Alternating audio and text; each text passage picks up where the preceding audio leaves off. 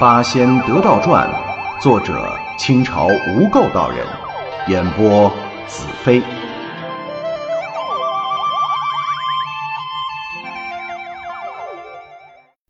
第四十三回，日观峰收妖为仆，紫霞洞女怪结晶中。文史对土地的一番操作，让李玄见了是不胜钦羡。文史笑道。哈哈哈！修行之人替天行道，三界神仙也都有救人济世的责任。如果你宅心仁厚，举动光明，有益于人，无害于理，他们自当听你指挥。福爵一到，立时前来，这不算什么稀奇。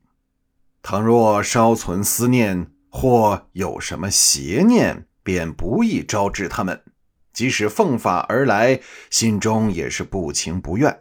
如遇大法力者，甚至还可挥剑相抗。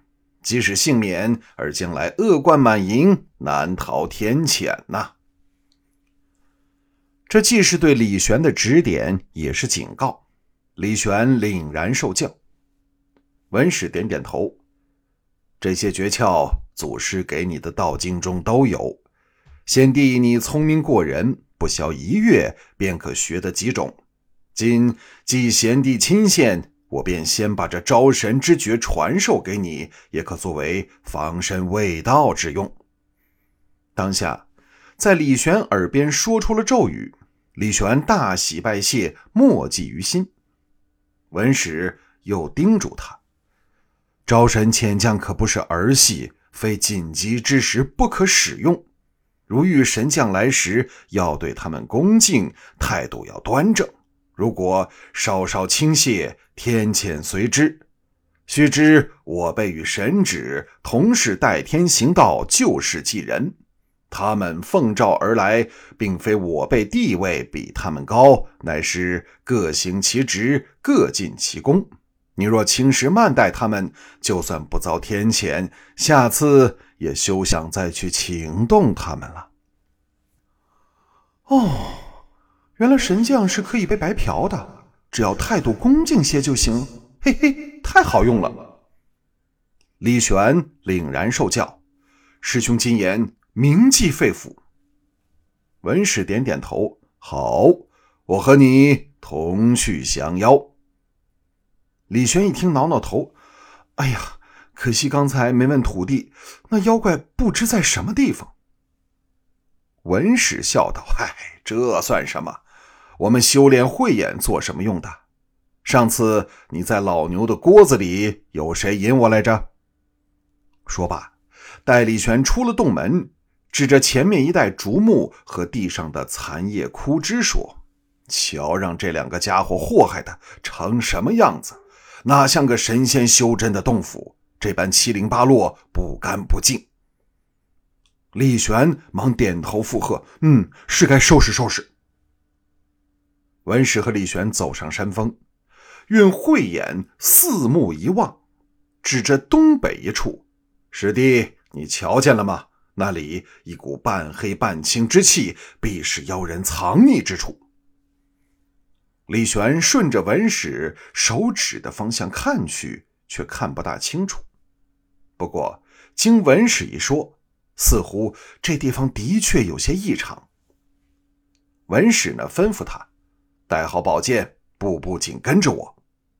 两人驾云而起，刹那间已到了妖气所在。降落云头，前面是一个大山凹，山凹后一座山洞，洞外。有许多长相丑陋、狰狞的小妖正在互相嬉戏。一瞧见文史和李玄来了，小妖们吓了一跳，有的呆呆注视，状若白痴；有的则飞奔进洞去报告洞中的妖精。文史指着那山洞说了：“片刻，妖人便出来了。”话音刚落，就见。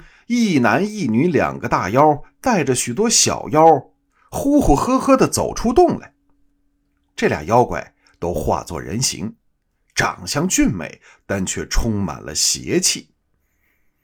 一见文史李玄，那男妖顿时兴趣缺缺，对女妖说了：“原来是两个公的，贤妹，你的菜。”那女妖则抛了个媚眼儿，喜滋滋的迎上前来：“二位道长，这是从哪儿来呀？”文史笑道：“哈哈哈哈哈，特来救你们呐！”二妖一听，顿时哈哈大笑：“这道人好生狂妄！来到了此处，自己还救不过来，却说救我们。”这时候，李玄已经抽出了宝剑，这口剑光华闪闪，是冷气森森。那男妖不觉打了个寒噤，悄悄的跟女妖说了一句什么。那女妖点点头，目露凶光。一声令下，早见千百小妖是一拥而上，人海战术不妖海战术，把文史李玄二人是团团围住。李玄呢，刚得了宝贝，想开开刃，当下举宝剑一挥，就看唰，喷出一道锋利无伦的剑气，横扫过去。那千百小妖早都头断骨折，一个个倒在地上。都是些豺狼虎豹之类的妖精。那男女二妖一看大怒啊，也都拽出兵器。男妖用一柄形状如胡萝卜的大铁棒，而女妖则手持五彩斑斓的长剑来战李玄。文史一瞧这两人来势汹汹，怕自个儿这师弟呀有什么闪失，当下跨前一步是仗剑。独占二妖，这俩妖精怎么能抵挡得住文史呢？没几个回合，向西败落。文史和李玄驾云紧追，那俩妖精是又急又怒，不知道这俩道人从哪儿来的，打上门来了还没完没了，输狗皮膏药的。当下，二妖各自张口一喷，噗噗。就见一阵青黑色的浓烟笼罩了文史李玄两人的身形，对面都看不见人呐。而且这股烟那是炒黄豆加凉水，恶臭难当。李玄 辣眼睛，嗯，双眼一翻，顿时晕了过去。文石面色一沉。妖人无礼！张口一呼，顿时卷起一阵罡风。这罡风破妖风啊！顿时黑烟散尽，是恶臭全无。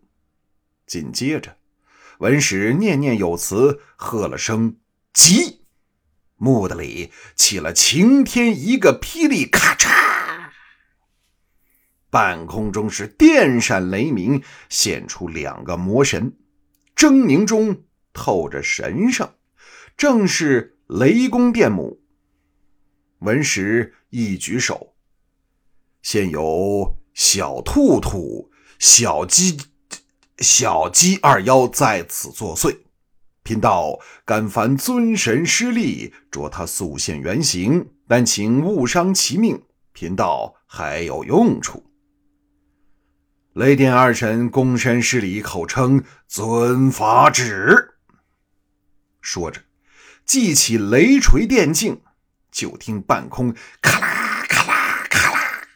一个接一个的惊雷向二妖头上就打下来了。轰轰的雷声，闪闪的电蛇就在二妖头顶上是左右盘旋，欲下不下。把这两个妖怪惊的是魂消魄散，这是天劫呀！天雷来了，他们如何经受得起？尿了一裤子，趴在地上，大仙饶命！文史喝道：“孽畜，速现原形，听我法旨！”二妖就地一滚，男的变成白兔，女的变成野鸡。文史面色肃然，那妖魔肯受我驱遣吗？二妖心想：我们敢说不吗？要说不，一定会当场去世啊！呃，但请饶命，情愿追随大仙，执鞭坠镫。如有反悔，天诛地灭。文史点点头，退去雷电。我命尔等在日观峰紫霞洞内服侍我的师弟，尔等需小心在意，恭谨从命。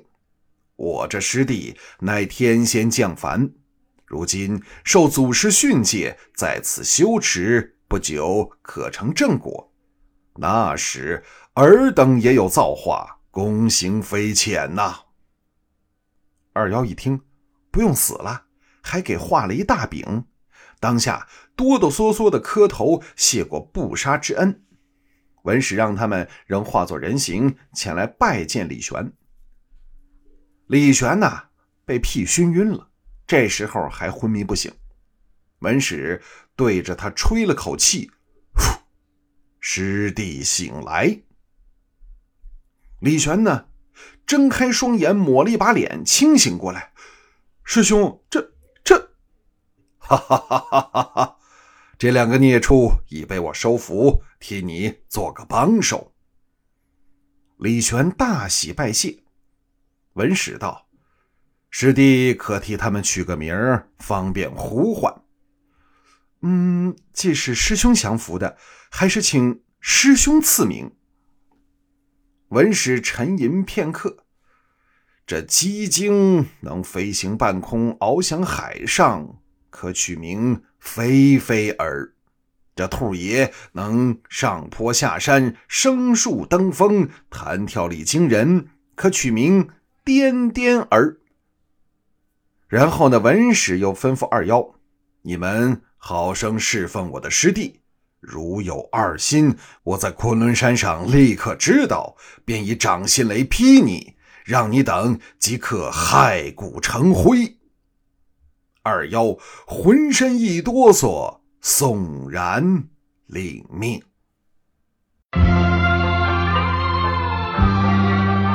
本集播讲完毕，感谢收听。